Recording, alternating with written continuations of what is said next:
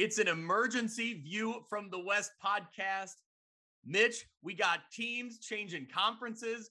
We got coaches in new places. We got so much going on. We had to jump on and record. Mitch, it's good to see you. How you doing? Good to see you, Greg. Uh, certainly, we weren't expecting a, a quiet off season, and, and, this week, this week's news uh, has plenty of updates. So uh, we always talk about having job security doing this podcast, and this week is no uh, is a good indicator of that. That's right. Well, there's so much news to talk about. The breaking news. We brought in some guests. Let's hit the open, then we'll get right into it. Talking Illinois high school football.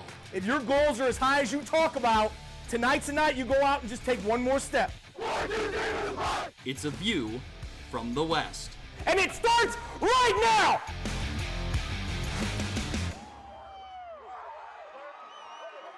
Welcome into View from the West podcast, the podcast covering Illinois high school football on the western side of the state of Illinois. I'm your host, Greg Armstrong, joined once again, as always, by Mitch Stormer. Mitch, back in the uh, back in the virtual studio here, recording a new podcast it's not quite football season yet, but man, we got some news to talk about. So it's good to see you, man. Yeah, I, I mean, with with all the things happening in football, really not just in high school football, but across any any level, right? There's really no off season anymore. Um, there's always going to be something something going on, something in the works, news coming out. So uh, yeah, this this time it's us, and we got plenty to talk about. That's right. Well, so much news. We're not doing it alone here. We're not we're not breaking it down by ourselves. We brought in some guests. Our listeners are familiar with Kyle Kampmeyer from NUICfootball.com. Kyle, we got some some news we're going to get into at the Northwest Upstate Illini, so we got to bring you in. You're busy in baseball season, but you're taking a few minutes to join us. I appreciate it. Yeah, it's always fun to jump on a podcast. You know this. I wouldn't miss this for the world. Awesome. I love it. Well, we got you covered with the NUIC. But if we're talking Lincoln Trail Conference and the Three Rivers Athletic Conference, we bring in Ty Taylor from WRMJ Radio. Ty, first time on the podcast, but a listener, a loyal fan, I've heard. So I love it.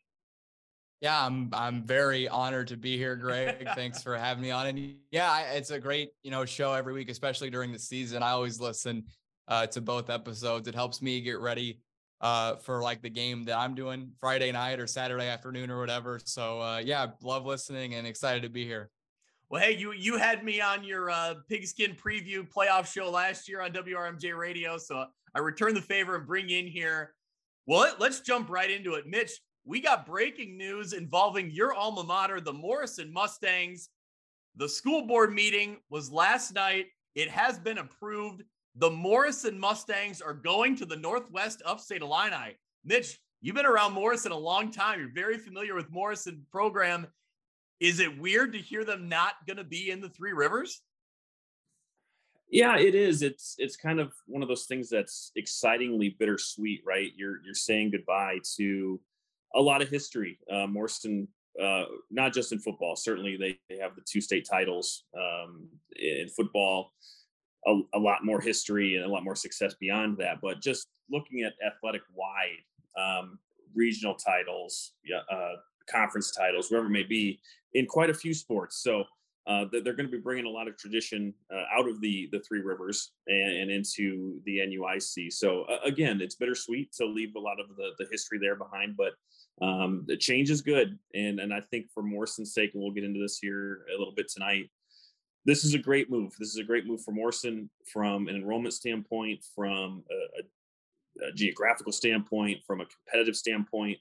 Certainly, we get some rivalries back. We get some familiar opponents back. Um, and at the end of the day, it's going to be less travel for the kids, and uh, you know maybe some some better opportunities for family members to to maybe not have to go so far away to an away game and some closer opponents there in, in, Northwest Illinois. So yeah, this is this is exciting. I'm I'm really excited about this move. Something that we we kind of talked about as a possibility. Certainly once Fulton went up, you know, we were like, well, Morrison's a candidate for future for future realignment. So um, and just recently, uh, as this week, kind of the whispers just kind of started to get a little bit louder. And the more information that we got, it was like, no, they're actually voting on this. And uh, yeah, we, we sources confirmed beforehand, and certainly the meeting last night that that this is going forward starting in 2024, and, and I couldn't be more excited about it. Yeah, it is. It is really exciting. Like you said, for all the reasons, I think it's a great fit. And it's just, it is one of those things that we kind of speculated, but it seemed like, would they actually do it? You know, would they actually yeah. make this move after such a long history, proud tradition in the Three Rivers Athletic Conference, going back to 1975, their affiliation with the conference. So, really, I mean, it, you know, kind of historic move when you when you start putting it into perspective for how long they've been there. But speaking of history and you know historic conferences, the Northwest Upstate Illini, Kyle, how long had you been hearing about this? And you know, had you been talking to coaches or athletic directors? And what do you think about this move? Well, first off, I think it's a great move. I mean, like Mitch just stated, we've been talking about Morrison wanting to move into the NUIC for quite some time. Originally, it was supposed to be a move that was going to be just a, a football only move, which at the time when Amboy came over in 2016, uh, the NUIC wanted all or nothing. And Morrison just wanted to come for football at that time. That's kind of why we got Amboy instead of Morrison at that time.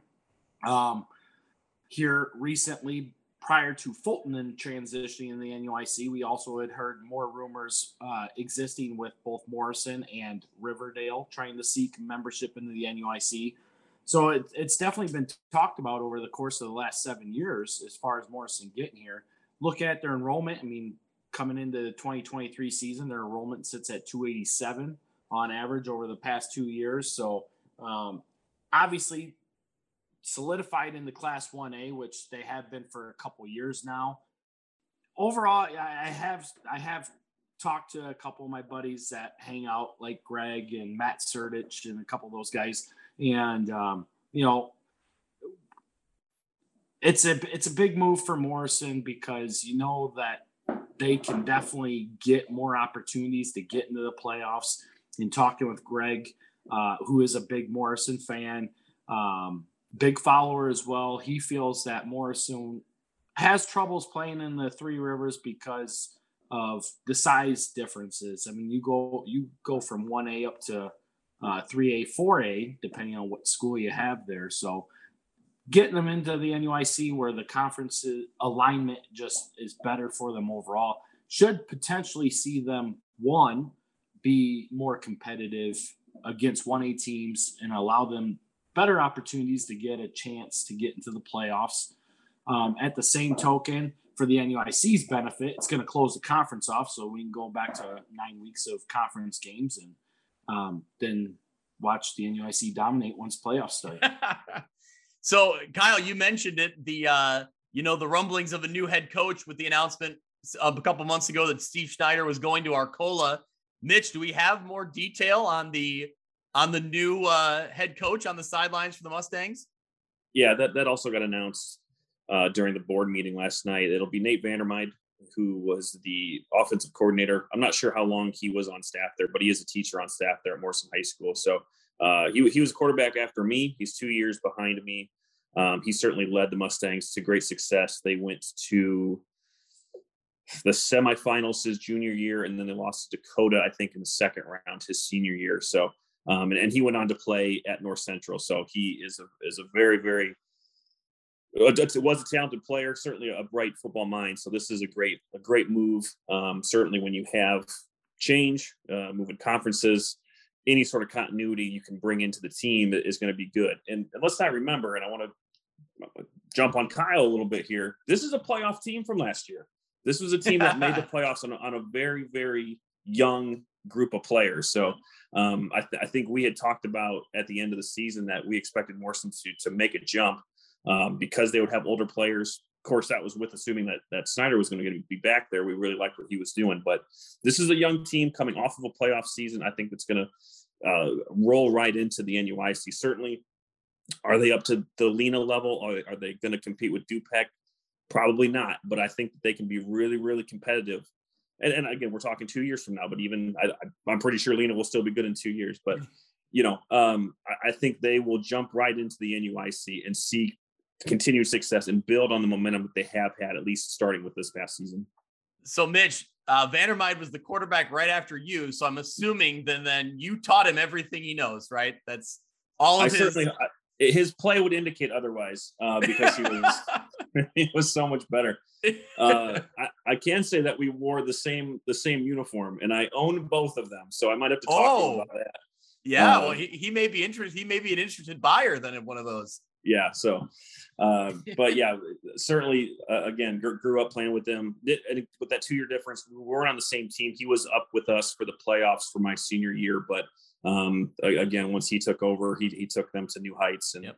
uh, it was that Westfield game his junior year that was a, a heartbreaking loss in the semifinals, um, and then again, as mentioned, lost to a really good Dakota team the year after. So um, uh, again, can't say enough good enough about him. Um, looking forward to seeing what he can do with this team uh, moving forward.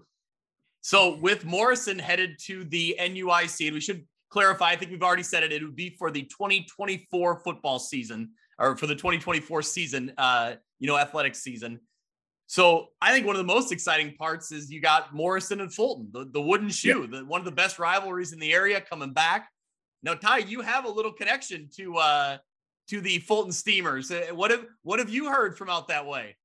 Well, I know. So my uncle, for people who don't know, is uh, Fulton head coach Pat Lower, who's from Aledo. Um, I, I, know I've talked to him a little bit about this, and you know, I think the Fulton people are excited because, like you said, the Morrison Fulton rivalry is such a great small school rivalry, not just in football, but kind of, you know, across the board in every sport. And I know, you know, the trophy game is, I think, a really cool thing that I wish more schools did in high school football locally. So that's right. Yeah, yep. I know like uh, Pat is excited and the Fulton people are excited to kind of renew that rivalry. Yeah, that's great. We we've talked at length about trophies and how we need more of them. And you know, Mitch and I are campaigning, coming up with some ideas and creatively. We'll have to revisit that and get you know get some schools on board here with more trophies. But uh, so, Mitch, you did your homework today. I, yeah. I put I put you on task to do some homework. You looked at some common opponents from the Three Rivers and some opponents that Morrison will have moving into the Northwest Upstate Illini. Yeah. You know, enrollment, but also you know length of travel, the distance between high schools. What did you find? You know, as you started looking through some stuff it it was a little more eye opening than I I thought really. Um, and, and some of these enrollment numbers I, I, think might be inaccurate. They might have been from the year prior. I was just going off of what IHSA had on there, and I, I don't know when they update those. But but either way, you, you can see the the drastic differences that Morrison will kind of be coming into uh, in an, an, improvement, I should say, when they when they start playing NUIC competition. Because when you look at when you look at the Three Rivers, the way that they are, and the teams that they've added the past couple of years, um, teams like Kewanee, teams like Hall, these are bigger schools. These are 4A schools, enrollment over 500. Monmouth Roseville's over 500. Again, the Morrison enrollment, I think Kyle mentioned, was 286. So you're talking about teams that are double the enrollment playing in the same conference. Um, and not only that, you're talking Spring Valley Hall is 71 miles away from Morrison High School. Monmouth Roseville is 90 miles away from Morrison High School. Princeton 56, Mendota 55, St. Bede 74. Certainly St. Bede's leaving, but just as an example. Yeah. Even Rockridge seems a lot closer, 67 miles. So, you know, certainly you're close with Newman and Erie. Yeah. You know, certainly. But every, everyone else, there was only one team under 30 miles, and that was Riverdale. Well, now looking. Yeah, go, go Oh, I was going to say, and when you start looking through that list before you get into the NUIC and yeah. kind of the enrollments and the distances, when you start looking through that list of Three Rivers teams, with Fulton being out of the mix, really it's like Newman and Erie Prophetstown and Riverdale to a certain extent. Those are the only traditional Three Rivers like yeah. rivals that were in the conference. You know, most of your football schedule was not going to be some of those traditional rivals that you had year in and year out that you considered like a three rivers matchup. Right. So I think at that point, it kind of indicates like, you know, maybe it is time to move along. Right. The, the conference looks completely different than from when when you mentioned when it started in in 75 certainly when i played in 05 um, you, you've seen teams like amboy move on to eight man you've seen teams like fulton move up to the nuic so you know it, it it's it looks completely different so um, even even looking at this at the NUIC teams now, um, you know, I played against Dakota, I played against Fulton, I played against EPC, I played against West Carroll, I played against Stockton. So these are more traditional teams that we've seen Morrison play in the past. So it all it all fits back into um, a great fit for them moving forward. Um, and as we talked about with with miles and enrollments, when you look at the NUIC and the distance between those schools to Morrison High School, you see a lot better fit Um, a lot of schools here in the 200s for enrollment, DuPec being the highest in the 400s.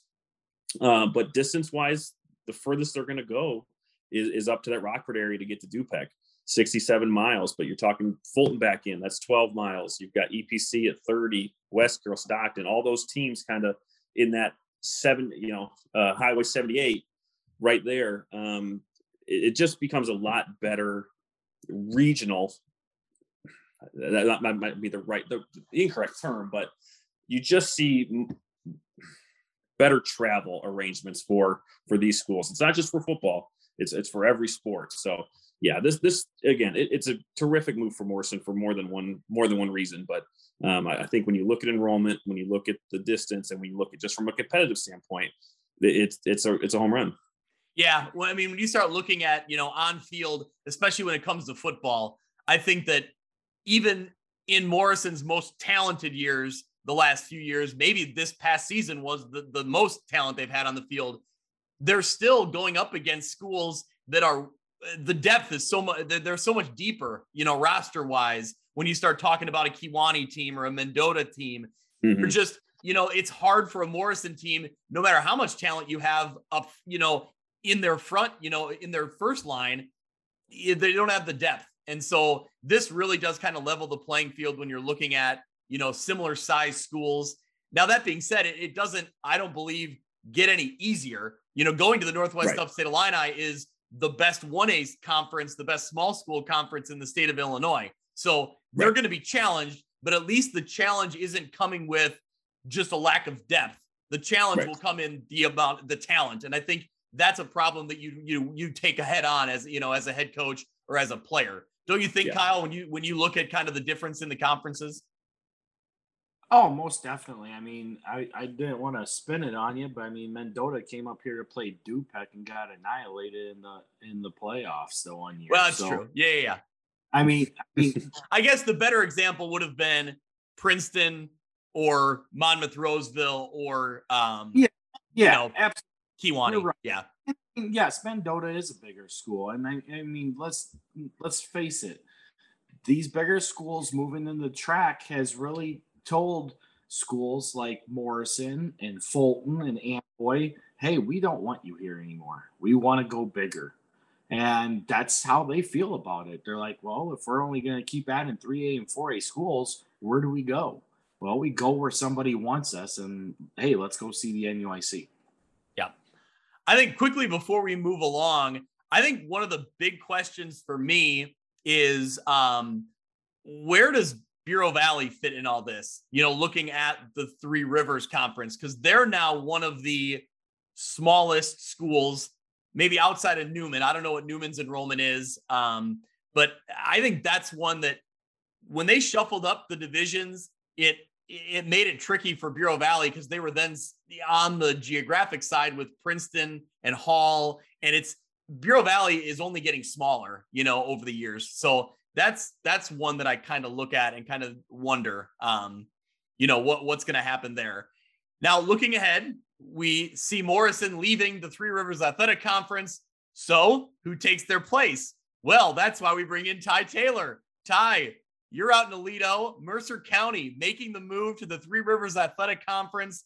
It was something that, again, like Morrison, something we talked about. It seemed like a natural fit when you were looking at St. Bede leaving but it wasn't kind of a clear cut decision. There was a lot of back and forth, wasn't there?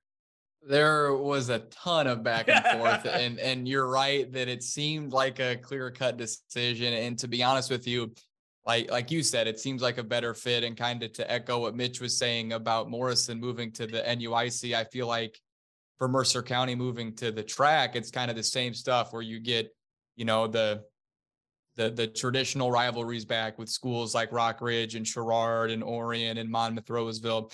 And, and, you know the the geography is better i think you know obviously for mercer county with the schools on the other side of the TRAC i'm talking about you know currently in the east division travel's not great um but yeah i mean it's i think it's a it's a great move and i think it's a much better fit and talking about the back and forth you know, for me, I was kind of stumped on why there was even a discussion. You know, I thought, okay, Mercer County gets the invite from the TRAC, and it's this is obviously where we should be, where we want to be. Um, let's do it. You know, not just geography wise, but enrollment wise. Mercer County is the biggest school in the Lincoln Trail Conference.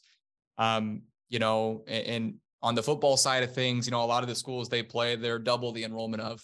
Um, and then in basketball, when some of those schools aren't co-op, you know, a couple of the LTC schools, Mercer County is over triple the size of. And, you know, I know from Mercer County, and again, so I'm a 2016 Mercer County graduate, and I know some of the people with Mercer County don't, you know, want to hear this, but they've really struggled to find success in the postseason across the board and everything. And I think part of the reason for that is because they're playing, you know, down a, a, classification enrollment basically the whole season, and then when you get to the postseason, they're playing up from from what they're used to, and and they've had some really talented teams. You know, in football, they had a really talented group this year.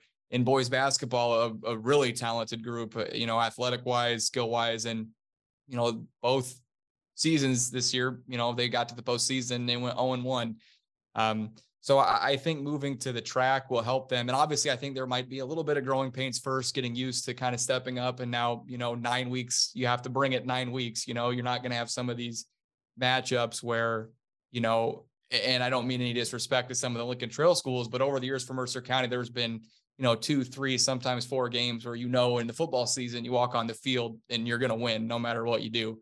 Um, and, that's not going to be a thing that that is there for them anymore. Um, but and I think part of the reason was you know a little hesitancy um, with you know maybe the competition increase, but a lot of the back and forth came on the the travel where you know obviously if what they've been talking about is what they're going to end up going with with division wise mercer county you know would end up playing a, a, school like mendota which is you know two two plus hours away for them um, and not just in football, but they'd have to play a crossover with them in every other sport. So every other year, you'd be making that trip, you know, probably on a weeknight for volleyball kids or basketball kids or baseball, softball, um, kind of down the line. Um, and then kind of the other thing that I know, and this is probably the biggest thing that the hangup was on is Mercer County was a bit concerned about the stability of the three rivers in terms of you know the teams there's been a few schools i should say that obviously with morrison leaving now they're one that people have heard. You mentioned bureau valley um, who actually at the the board meeting when mercer county voted to accept the invitation from the TRAC um, the principal andrea cooper had said that you know basically bureau valley had reached out to the lincoln trail conference and, and is interested in potentially you know seeing that as a fit for them. Um, but when you look at the stability of the TRAC right i didn't really I mean, I don't know if I really buy that just because I don't know if any conference is really that stable when you look at it. And, and talking about the Lincoln Trail in, in, football specifically, you know, there isn't a Lincoln Trail conference in football anymore. The, the, the league is combined with the Prairie Land. Um, so, like Mercer County on their football schedule this year, they play two te- two schools that are in the Lincoln Trail Conference. The rest of them are teams that are in the Prairie Land. Um, and I I have Mercer County's football schedule right in front of me um, and I can go through it if you want, but like some of the the schools they play, I mean, it's you know games that if you're in the Mercer County community, you could not care less about any of these games, truly. And you know, I think that's the big thing is I think traditional, you know, geographical rivalries are so important. And Mercer County has not had that in a long time. They never had it as Mercer County. Yeah. Um, because there just isn't. I went to Mercer County. I competed in the Lincoln Trail Conference, and there's nothing close or anything that resembles the rivalry that Mercer County has in the Lincoln Trail. And again, that's not saying that the LTC is a bad conference because I don't think it is. And and there are a lot of people that like I've met through growing up playing in the LTC and covering the league that I have great relationships with. You know, down the line, I could mention you know multiple multiple people from every school, but Mercer County is a fit in the Three Rivers, and in my opinion, they're not a fit in the Lincoln Trail. And I think it was a good move. And I know it's a tough decision uh, for some people, but overall, I'm thrilled and I'm really excited for it to start here in a couple of years. I, I mean, I, I will say, looking at the you know the stability aspect, I mean, up until this year, with the football changes that are coming, the Lincoln Trail has been pretty stable. I mean, when you when you look at kind of when they formed outside of the West Prairie Trail, which was kind of that like super football conference for a while, but you know, going back farther than that, like the actual Lincoln Trail, what you know, has been pretty stable over the years. But that being said, uh, you know, you're right that that enrollments and football teams having to really look hard at is you know co-oping or is it eight man or i think more of those conversations are going to be coming up they're not going away so with this move i think the with the lincoln land conference forming i think it's a great deal for both the prairie land and the lincoln trail teams on the bigger end and the smaller end but overall you're you're right that going to the three rivers makes sense because mercer county hasn't had a true rival i and i've been in the area since 2005 and uh, and I knew people from Aledo. I'll give a shout out to Nick Bull, you know, who's a you know proud Aledo Green Dragon from back in the day. And uh, you know, I heard his stories about Aledo uh, and Aledo Rockridge rivalry, and I, I've never really seen that. I know of it, but I've never really seen it. And so eh, that's exciting that that's back. Yeah, and, and, you know, quickly just touching on the stability of the Lincoln Trail. Now you're right, and I don't think any of those schools are looking to leave the LTC. Or obviously, you know, looking at the TRAC, there are a few schools that obviously yeah. Morrison and Bureau Valley potentially looking, but you know, and speaking mainly just about football with the Lincoln Trail, you know, you've seen what West Central, Ridgewood, Galva, they play yep. football now, and and I think there are more schools in the LTC that I think, you know, you look at the success that West Central has had winning a state title, Ridgewood, you know, going from when they go to eight man, they're, you know, they had an eight in one year. I think they got to the quarterfinals. And I think just like you said, for schools that size, depth wise, it just is really hard to put an 11 man football team together and succeed. Um, so, I mean, this is not, you know, anything I've heard, but I just, you know, wouldn't be surprised five years down the line if there are more Lincoln Trail schools that are or you know some of the smaller prairie land schools that, that are playing yep. eight man football um, but yeah speaking about you know the mercer county rockridge mercer county sherrard orion monmouth roseville rivalries now the last time mercer county and rockridge would have played in football it was the it would have been the second round of the 2013 playoffs um, and I yep. might be misremembering, but I believe that game it was Mercer County was the defending state champion. This is my sophomore year, so we yep. were the defending state champions, and um, we played Rockridge in the second round at home, and I think we were the number one and two ranked teams in the state coming into that game. Um, Could be. I, I, don't know. I know yeah. we lost in week nine that year at TN1 Wethersfield, then beat them in the first round of the playoffs to set up the game with Rockridge. But anyway, that game, I, I potentially, again, I'm, you know, 24, so I haven't been around forever, but hmm by far, you know, that is the biggest crowd I've ever seen at a game at George Pratt Memorial Field when Mercer County played Rock Ridge in 2013 in the second round of the playoffs. It's a classic game and went, you know, double overtime. It's a yep. game I think everybody remembers, maybe the most memorable game ever played on that field. And obviously, you know, a playoff game that goes double overtime is going to be really special no matter what it is. But that game felt a lot bigger because it was Mercer County and, and Rockridge playing and you know and just kind of down the line and i know you you know this is a fo- football podcast right but you know so i have a i have three younger sisters and i think this story kind of goes to my point so my youngest sister tegan she's in seventh grade and uh she had her seventh grade girls basketball team had a great year and they played in the iesa regional championship game uh they played sherrard in the regional championship and you would not believe the crowd at that game. It was a it was at the junior high gym at Rockridge. I mean, it was there was not a seat to be had. I remember my dad told me the story because I wasn't there, but one of the officials walked out and, and he knew my dad. And he said to him, he's like, So this is a a seventh grade girls basketball game. Yeah. my dad said to him, he goes, Yeah, this is Mercer County and Sherrard playing. Yeah. And uh, it, you know, it was a crazy game, and Mercer County ends up winning by one point. And you know, the next time I saw my sister, uh, she was telling me about it, you know, in the locker room after the game, and the kids were really excited. And she's showing me videos, and they're, you know, chanting, "We just beat Sherrard. We just beat Sherrard." right? And I'm, and so like comparing that to Annawan, right? Great girls basketball program, but if they beat them, they're not in the locker room chanting, "We just beat Annawan," because it doesn't mean as much. It means more because it's Sherrard, and they're the geographical rival, they're the traditional rival. And those kids, they're seventh grade, you know, 13, 12 year old girls, and they get that. And it was a big deal that they beat Sherrard And that's something Mercer County hasn't had, you know. And, and again, th- that's what it's about is playing the schools you grow up with. Because uh, another thing that we talk about a lot is like the junior high conference Mercer County is in is the Prairie Land. Yep. And that conference is Mercer County, Rockridge, Sherrard, Monmouth, Roseville, Orion, Knoxville, and then Kewanee Central.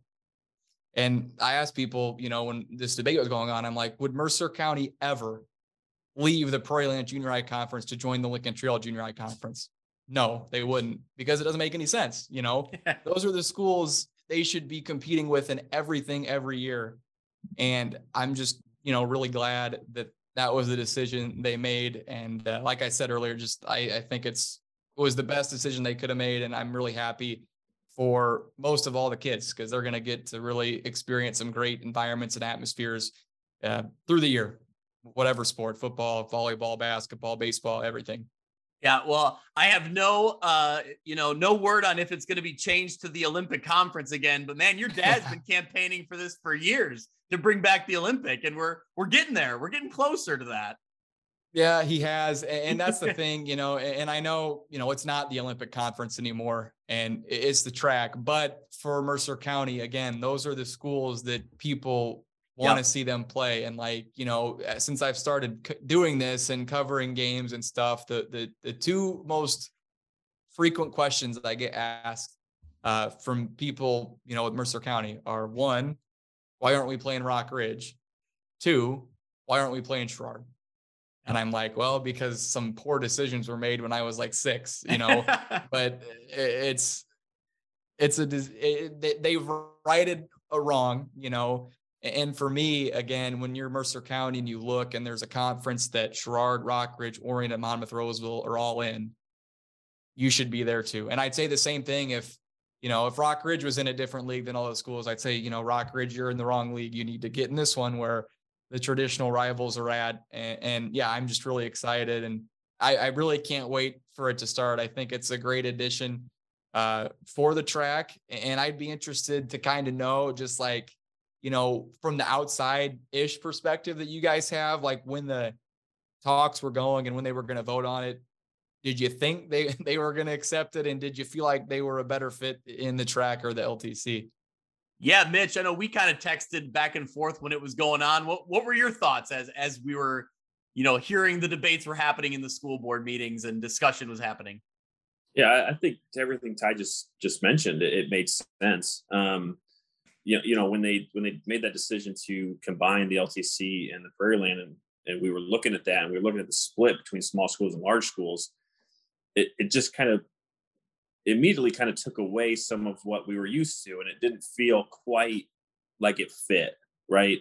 I I wasn't going to get fired up to see Mercer County and Illini West. I, you know, I I'll, I, I'll miss Mercer County and Knoxville, but looking at those large schools in that division, I'm not excited about any of that for Mercer County. But to everything Ty just said, getting those rivalries back with Rockridge, um, and, and certainly that that the Aledo Rock Ridge rivalry was even before my time, really. Um, I don't remember when Aledo disbanded. I remember a playoff game in '99, but I don't remember when they went to Mercer County. But um, just again, those traditional rivalries, getting those back makes much more sense to me. So when those conversations were having, like, oh, maybe you know, those whispers, oh, maybe Mercer County's going to join the TRAC. I thought it made complete sense. Uh, it still does. And I'm looking forward to it. Yeah, Kyle, did, what what are your thoughts on the you know on the changing landscape that we see here? Well, I mean, you take a look at everything that's going on, and when I look at it, I look at competition wise, and you know, the Lincoln Trail was a very competitive conference for quite a while, um, and it started to deplete after the 2019 season. Um, I mean, look, you take a look at like Stark County. Stark County was in what 23 straight playoff appearances, and they've been struggling ever since they missed the playoffs. Annawan Wethersfield had a couple great runs there, uh, and then that ended after that great senior class um, lost in the semifinals to Lena Winslow. You take a look at the Prairie Land, and I can't tell you of any team I've really been like, oh my gosh, we got to be afraid of the Prairie Land Conference. I mean, they just they've never really been a conference that's put up a huge run of games and you take a look at a lot of those teams in there and you're like, oh yeah, you're going to get an eight and one out of the Prairie Land. and They're going to be one and done. I mean, so it just speaks to the volume of lack of competition, so to speak, coming from those conferences. Not saying that they're not good teams, they're just not at the level of the higher echelon teams in the in, in the divisions. And I think that pulling those mergers together is going to help build more competition. It goes back to the old adage that iron sharpens iron. So you got to find the good teams that are going to punish you to help you raise your level of expectation to be able to play at that level at the same time. But overall, for the sake of competition, I think it's a great thing um, because you have to be able to open the doors to provide better competition. Yeah, I think it seems like it's Morrison is going to the NUIC and Mercer County going to the Three Rivers are almost for the exact like opposite reasons. I mean, you know, similar reasons, but in, in different, you know, perspectives where Morrison is looking for the better fit in a smaller conference and Mercer County is looking for the better fit in a little bit of a bigger conference. Because I think that unlike Morrison, where they were seeing teams with more depth, I think Mercer County for years kind of benefited from the depth in football, where, you know, they were winning some games, maybe because at the end of the game, they were grinding some teams down because they were they were deeper. Do you think that's the, the case, Ty, over the years that, you know, certainly Mercer County's had talent, but there were some years where maybe they were winning games in the end. They were able to hold on because they were deeper, they were fresh. Yeah, I, I think so. And, and kind of like I said earlier, you know, Mercer County, they've had, you know, talented groups and, and talented kids who have played, don't get me wrong. But, but, you know, the point I made earlier about, you know, some of the schools they play in the Lincoln Trail over the years, and, you know, it, it could, you know, different differentiate who this team is they're playing. But like I said, you know, there are a few games that you know every season coming in that we're not going to lose these games. These are games we're going to win no matter what we do. If we get on the bus and we get there, we're going to win yeah. this game. You know, and, and and I think that's a detriment to, you know, w- when you're not tested. I feel like, and this is in every sport, you don't really learn a ton about yourself. And I think it's important to to face adversity, and that's something that you know the like one of the you know the best programs that we cover uh, talking about WRMJ are Rockridge softball, of course, Rockridge boys basketball, and probably like Sherrard girls basketball. And, and, what those three coaches, Coach Say, who's leaving to go to UT, by the way. Yeah. Congrats, Coach yeah. Say, on the new job. Um, and Coach Nelson with the softball team at Rockridge and Coach Swanson with girls basketball at Sherrard, they all kind of say the same thing is like, you know, in order for us to make these postseason runs that we go on, we need to suffer some of these losses and play some of these really good teams so we can learn, you know, more about us.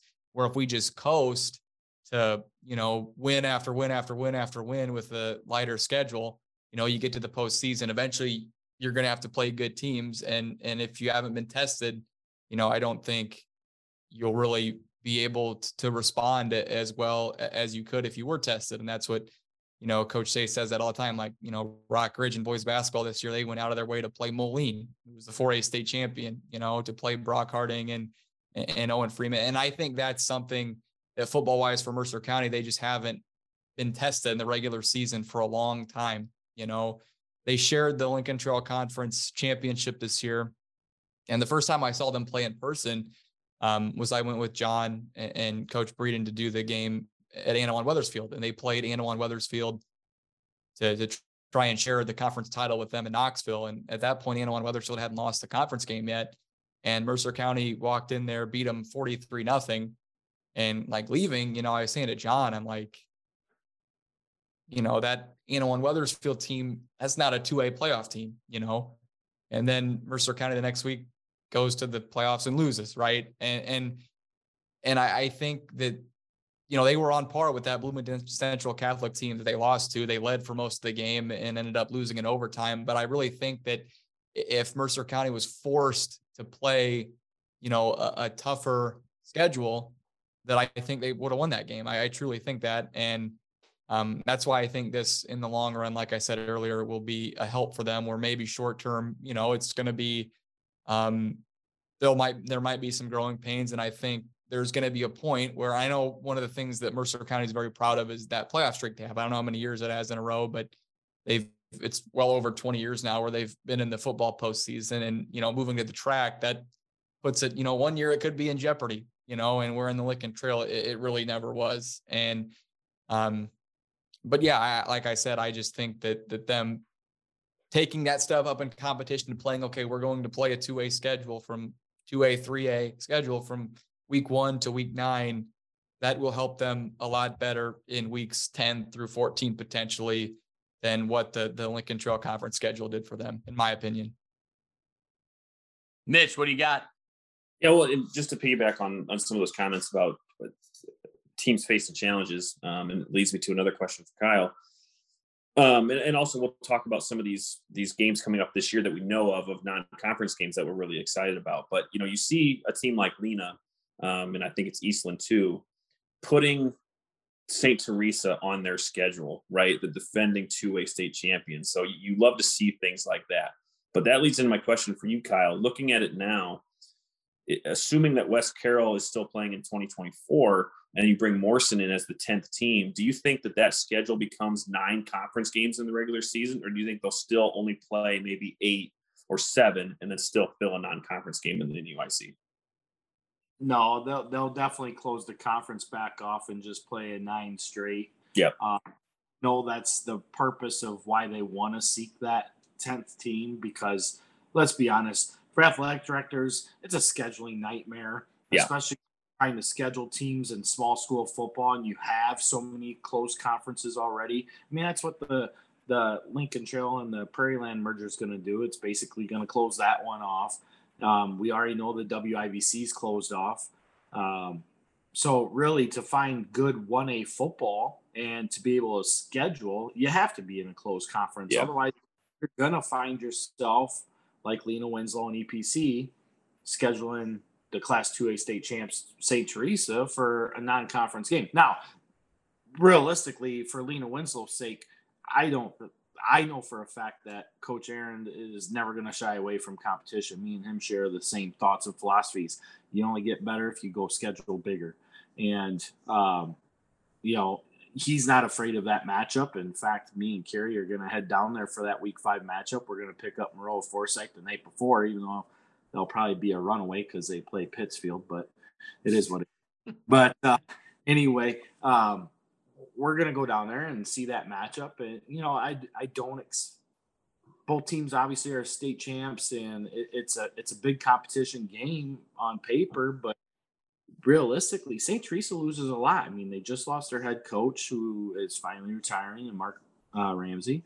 You have only three starters on both sides of the ball returning for St. Teresa, so I mean, it's going to be a different looking team um, and and talking to quite a p- few people in and around the St. Teresa program, they wouldn't be surprised with the schedule that they have if they have a hard time getting to five and four this year.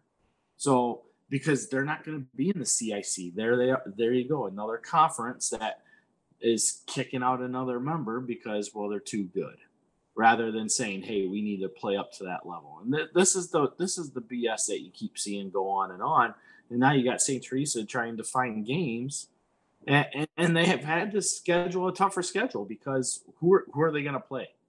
There, there's all the 1A, 2A schools down there are already in closed conferences. So, um, yeah, the NUIC is going to stay closed. It just, it, it's less of a scheduling nightmare for them in that aspect. Yeah. Quickly, uh, before we wrap up the discussion on Mercer County, getting back to the Golden Eagles here, we have to mention they also have a new head coach in Tanner Matlick takes over uh, in in Aledo at Mercer County. Former Golden Eagle quarterback led them to a state title in 2012. Went on to play at Monmouth College. Ty, I'm sure you've talked to him. Um, you know he's been on the staff, correct? Um, he wasn't the past couple years, but he has been before. Okay. Yeah, and I know he served as a couple years where he was calling plays for them. Um, but yeah, he's been on the staff previously. He wasn't like the past couple of years. Okay. yeah, he has. Well, what I mean, what have you heard from him? And uh, you know, what what's he bring to the table? What what do you like? Do you like this hire? What do you like about it? I do. Yeah, I think Tanner will do a great job. You know, one, he's somebody, you know, like in the community that everybody knows, and he had such a great playing career at Mercer County. Of course, like you said, leading um, Mercer County to a state title in, in 2012. Um, and yeah, I mean, he's you know a guy who I think a lot of people are excited about him being the head coach. Like I said, being from the community, he he's familiar with kind of you know the what the Aledo slash Mercer County um, community is like. Um, and I don't think you know that will be an issue for him handling that. Um, and he's a young guy too, which is exciting. I know when you get a guy who is young and lives in the community, and I think he'll, you know, be at, at Mercer County as long as he wants to be, you know, and and that's something that I think is important, especially at a smaller school, to find somebody who you know wants to be there. You know, Tanner Matlack wants to be the head coach at Mercer County. You know, and and I think it's a great fit, and I'm really excited to see uh, what he can do. And like I said, I think a lot of the the people around the district and the athletic department are excited uh, for him to take over too. Yeah, it seems like a natural fit. Seems like a good hire out there. Speaking of other head coaches in new locations, Mitch, we got a whole list of uh, yeah. coaches in new spots here. Maybe the biggest, uh, the biggest team, biggest name um, making a move. Ben Hammer has left Rock Island High School. He was the head coach there for multiple years, several years. Um, brought the Rocks to pretty good success. He took a position down in Florida, so he's completely left the state, left the Midwest, took a high school job down in Florida, coaching down there. But the interesting move then is Fritz Deodone le- leaves Rock Island Alleman and is now the head coach for the Rock Island Rocks. Uh, mm-hmm. Fritz was the defensive coordinator under Ben Hammer a few years ago, a couple years ago, before going to Alleman. And I actually just spoke with uh, Fritz this week uh, at St. Ambrose. He, we both work at St. Ambrose. So I ran into him on campus. And, um, you know, he talked about being really comfortable there in Rock Island because he's worked with a lot of this staff that was there from his previous stint. So that certainly helps getting that comfort, um, you know, right there as as he moves in and gets gets acclimated back to Rock Island. But I don't know, Mitch, what are your thoughts on this hire? It's I mean, obviously interesting move going from one big six school to the other. Right, and, and certainly having the, the background at Rocky is is going to be an easy transition. But if you didn't if you didn't know that, right, and you saw that Fritz was going from a a a, a hard pressed Rock Island Alleman team, right, yep. with all the struggles that they have in the school, going from that to a 6A program, it's a pretty big jump, right? When you see a, a, coach that went one and eight at an Alleman team getting a job at a 6A. But again, knowing the background, knowing how good of a coach he is, certainly he made a lot of improvements at Alleman during his time there from what they were doing. Even to get a win uh, was huge for them. So, um, yeah, this this is great. Again, we talked about continuity amongst all the changes that happen. So whenever you can have a little bit of that um, I think Rocky's going to be in a in a good place uh, to get back to competing with with Moline, to competing with Sterling, um, competing with the Quincy's, to get back up into that upper echelon. Not that they're not there, but just competing a little bit, maybe more closely than they have the past couple years with those schools. So yeah, great hire for Rocky. Looking forward to seeing Fritz on the sideline this season.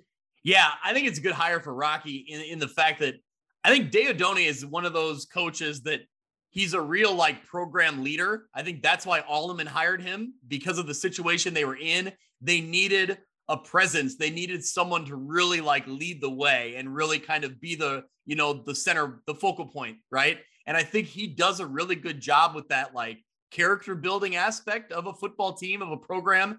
So I think it's a good hire for Rock Island, being that he was familiar with them already and to kind of bring that mentality into this Rock Island group. I, I'm interested interested to see what he could do. Um, you know, this Rock Island team has kind of been up and down, right? They haven't been the consistent top of the you know top tier of the Western Big Six the last couple years. Can they get back there? I, am curious yep. to see kind of how that goes. Um, looking around the area, other coaching changes in Kewanee. Matt Taylor repla- replaces Brad Swanson. He steps in as head coach after being an assistant for the past few years. So Brad Swanson had led Kewanee to, you know, almost historic heights a few years ago and had that program, has that program really playing really good football. See if, uh, see what Matt Taylor can do as he steps in there. Uh, we referenced Morrison's head coaching change. Steve Schneider is out and Vandermeid is in. Erie Prophetstown, just down the road, Tyler Whitebread replaces Jesse Abbott. Now, Abbott will stay on as offensive coordinator, but Whitebread will take over as the head coach. Kyle, we got a few changes out your way out in the Northwest Upstate Illini. We'll start with West Carroll. Uh, is it Mike Bixler takes over as head coach? What do we, what do we know about him? So Mike Bixler uh, previously was the coach of West Carroll from 2011 to 2014. In that time, he had just left from being an assistant at Dakota, so he was on the Dakota staff on their 2005 and 2007 championship teams. Sorry, Mitch. and, and uh, anyway, when he left uh, Dakota, he became the head coach there.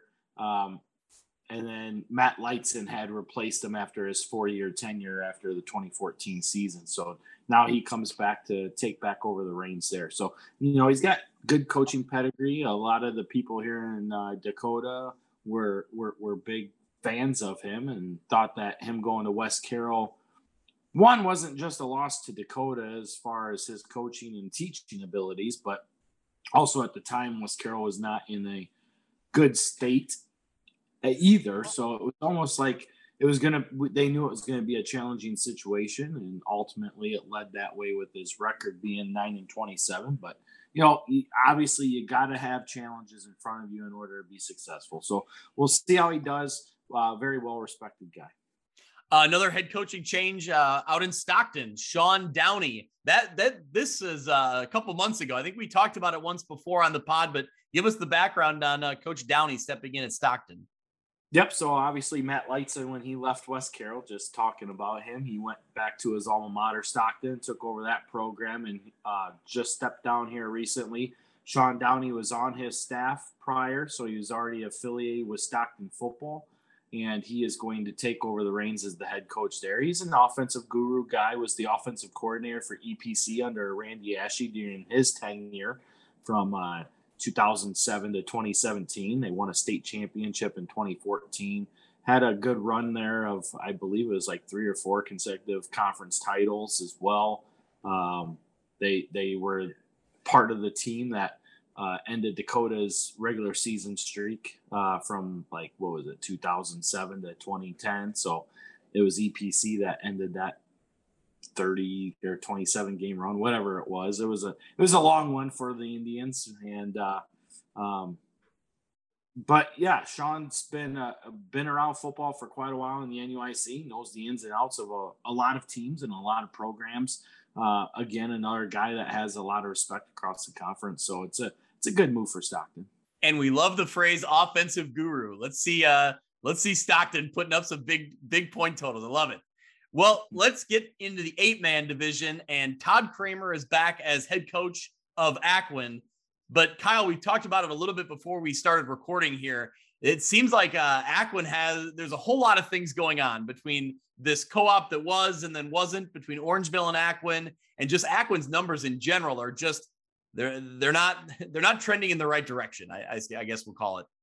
No, so obviously both these schools took a poll on how many kids they would have interested in going out for football, and when it came out, there was like 13 kids from Aquin at the most uh, across all four classes, and I think Orangeville was sitting around anywhere from 16 to 18 kids. So in theory, if they were to co-op, they'd be around 27 to 31 kids.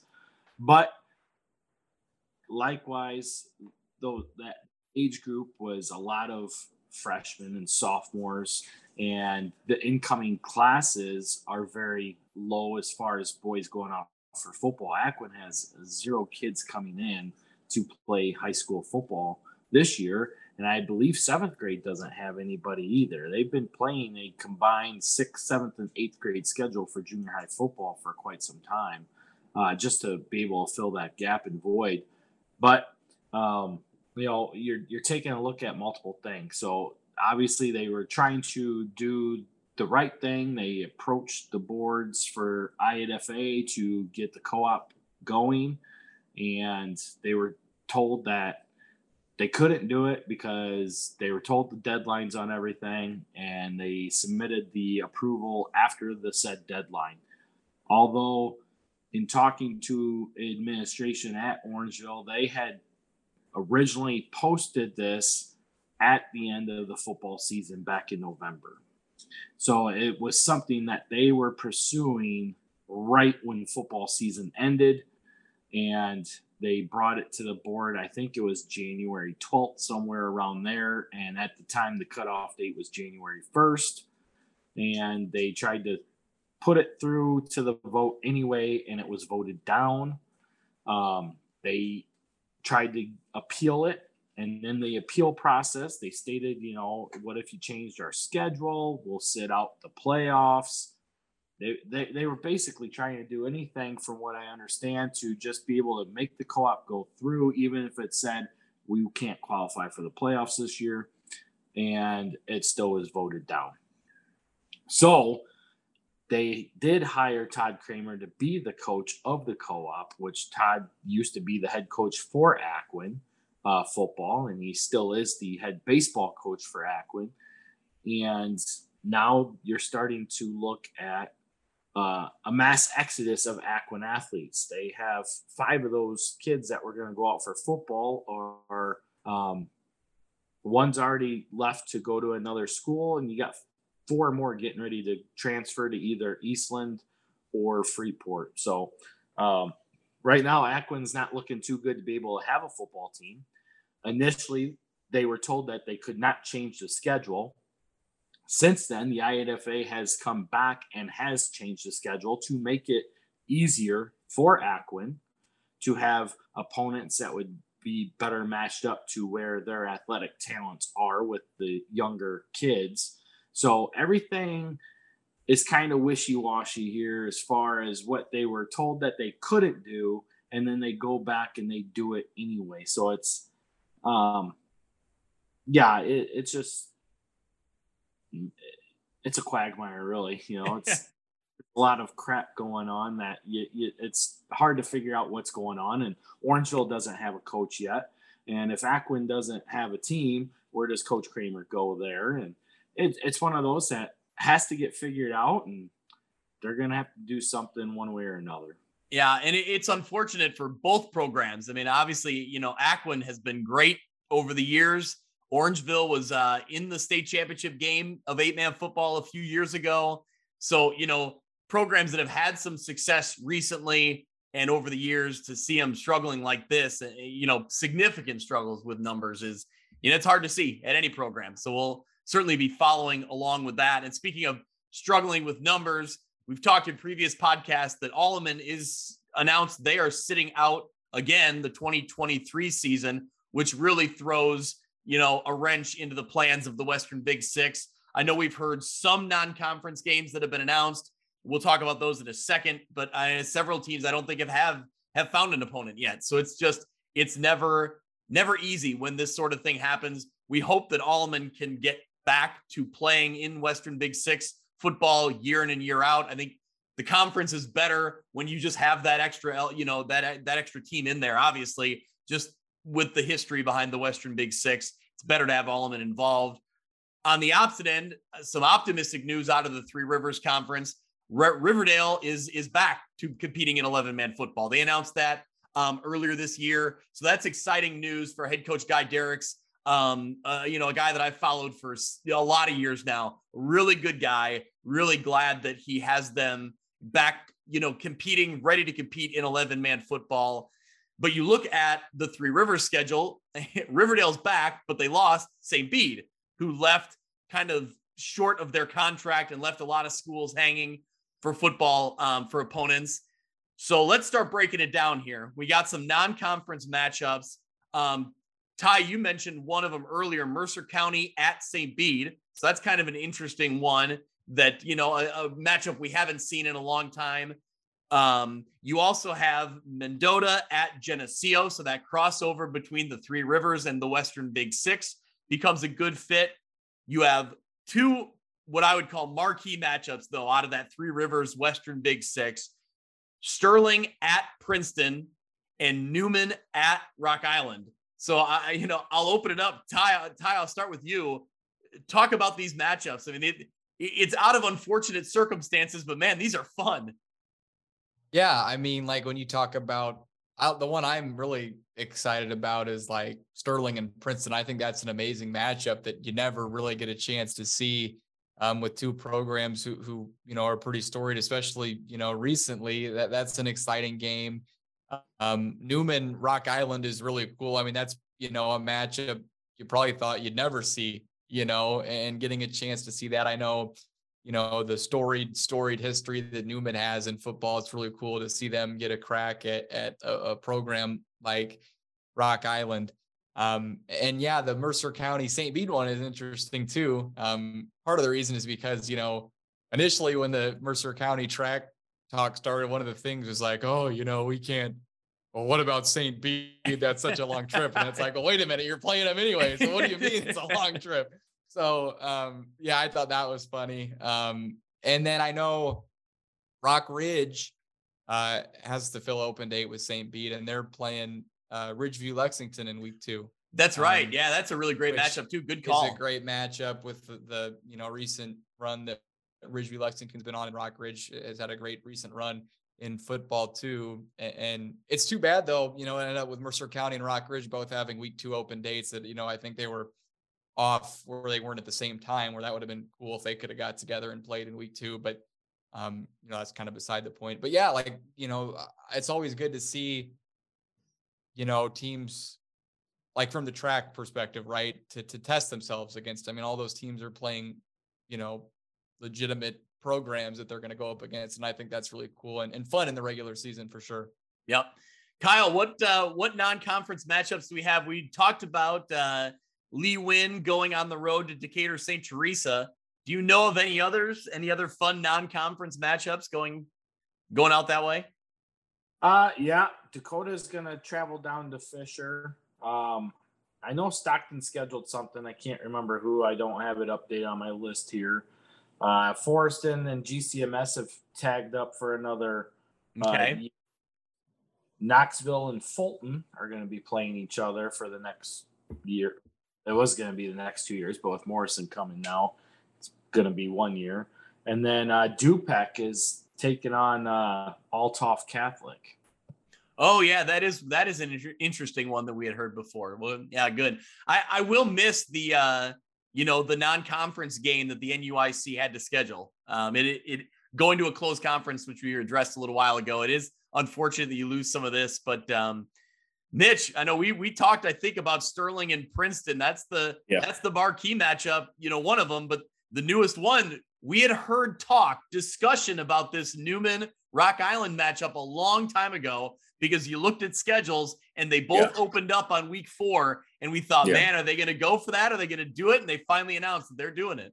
Yeah, well, we tried to, and certainly we try and help teams that we you know that they if they announce that they're looking for a matchup we'll try and keep our ears open and keep our eyes open and try and marry it up and that was one that we talked about that we both knew that they were in the same week um, newman was was looking and almost had a game set up with galena and then galena went a different way and i think i don't remember who rock island was maybe talking to but it both went through and at the time it was yeah we we have spoken to each other certainly it's a 1a and a 6a team they don't I don't want to say they don't want to do that, but it's maybe a last resort type, of thing at the time that we spoke to them. But um, uh, again, speaking to the Newman AD this week, confirmed that they they are going to do it. Um, and as Ty, Ty said, it's a matchup you never thought you'd see, certainly because of the just the disparity of, of the two sizes of the schools. But it, it's it's the the best out of a worse situation. Um, it's a good opportunity for Newman um, to, to go up against a, a Rock Island team in, in week four. So they'll get a couple weeks get their you know their legs in, um, and, and then that'll really set them up for how they do for the rest of the season. So yeah, looking forward to that. Certainly have an opinion on how that game might go just on on size, but uh, again, just seeing these matchups, right? We saw Lena and Princeton play a couple years ago. We're going to see Sterling and Princeton this year. You're going to see Lena and, and St. Teresa. So these opportunities that we get from conferences that aren't closed off, or seeing teams that go to eight man or or just drop off for a year like Riverdale, West Carroll, all and all have done. It opens up these fun opportunities, but the, the side of that, the, the other side of the point of that, as to Kyle's point, is it makes scheduling so hard. Um, even even teams like um, ICC, right? They left their conference, and we've talked plenty about ICC Catholic on this on this show. but you you also feel bad for them because they get put in a really really tough predicament having to play really really tough teams and so that's true for big schools it's it's true for small schools so um, seeing these games again even mendota geneseo cool matchup that we're never going to see very much mercer county st bede um, yeah and, and, i'm looking forward to seeing what the rest because we don't have the rest of the schedules yet either so there, there could be matches matchups that we don't know about yet or haven't been announced yet so um, the ones that we know about looking forward to so hopefully again, we don't want to see teams with open weeks. It's it's going to be inevitable though, so hopefully we, we see some of these these voids get filled up pretty quickly. Yep, Mitch, I, I think I think you've become an IC Catholic fan. You talk about feeling bad for him now, and like you bring him up every episode. Never yeah. feel. what was that? Never feel bad for IC. even even even you, Kyle, you have to admit that they got put into a bad situation. They did. They did. They got screwed over. But here's the thing: they go five and four. They're still going to be the roadblock to the class. Yeah, they they'll still be because they'll still be three A, right? Right now they are. Yeah, so they, will still be a favorite even if they get in at five and four. They'll still be a favorite as 16 seed. so it doesn't matter.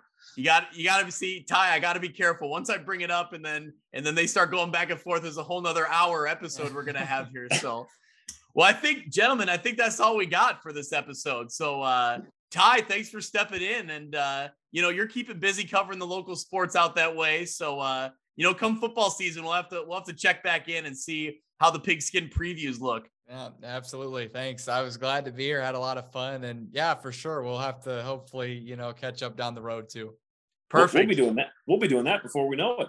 Why? That's what I was just going to say. Yeah. Yeah. To our, you know, to our listeners, you know, uh, follow along on View View from West Pod on Twitter, and uh, we'll keep you updated. But yeah, come this summer, we'll have some updates. Uh, you know, probably a, a podcast here or there, and then we'll start doing our previews. So, Kyle, when when do you uh, when do you start doing notes? That that comes in the summer after baseball season. Yeah, I'll probably start that uh, right after the Fourth of July. So there you go. Uh, yeah, I got baseball through the month of June yet with the American Legion and travel ball, and then I wrap up July 6th. So yeah, sometime in July here is when I'll start getting stuff prepped, and then the first week of August we'll start our countdown to kickoff. So when, when it comes to football, we remain completely unbiased, but on the podcast, we, we will officially say, "Go Dakota Indians! Best of luck in the uh, in the regionals and the uh, in the upcoming right. postseason baseball." Well, thank you very much. I I like where we're at right now. Um, you know, we weren't much to be thought of going in this season, but deep down we knew what we had and it was just getting the kids to believe in it they bought into our philosophies and you know right now we're we're riding a pretty good high right now and you know just wrapping up our conference championship for the first time in 11 years has been uh, very exciting and uh, we we know that we got one of the toughest draws in our region uh, out of our subsection we prepared for it so definitely excited for what what lies ahead next week Sounds good. We will we will be following along for sure.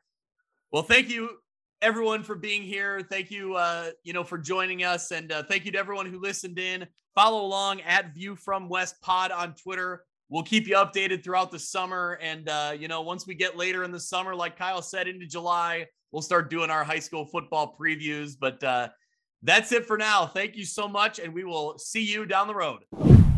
That'll do it for this week's episode of View from the West. Thank you so much for listening. I encourage you to go out to Apple Podcasts or Podbean and subscribe so you can follow along, and downloads will come automatically every week. You can follow along on Twitter at View from West Pod. You can also email me if you're interested in being a sponsor, viewfromwestpod at gmail.com.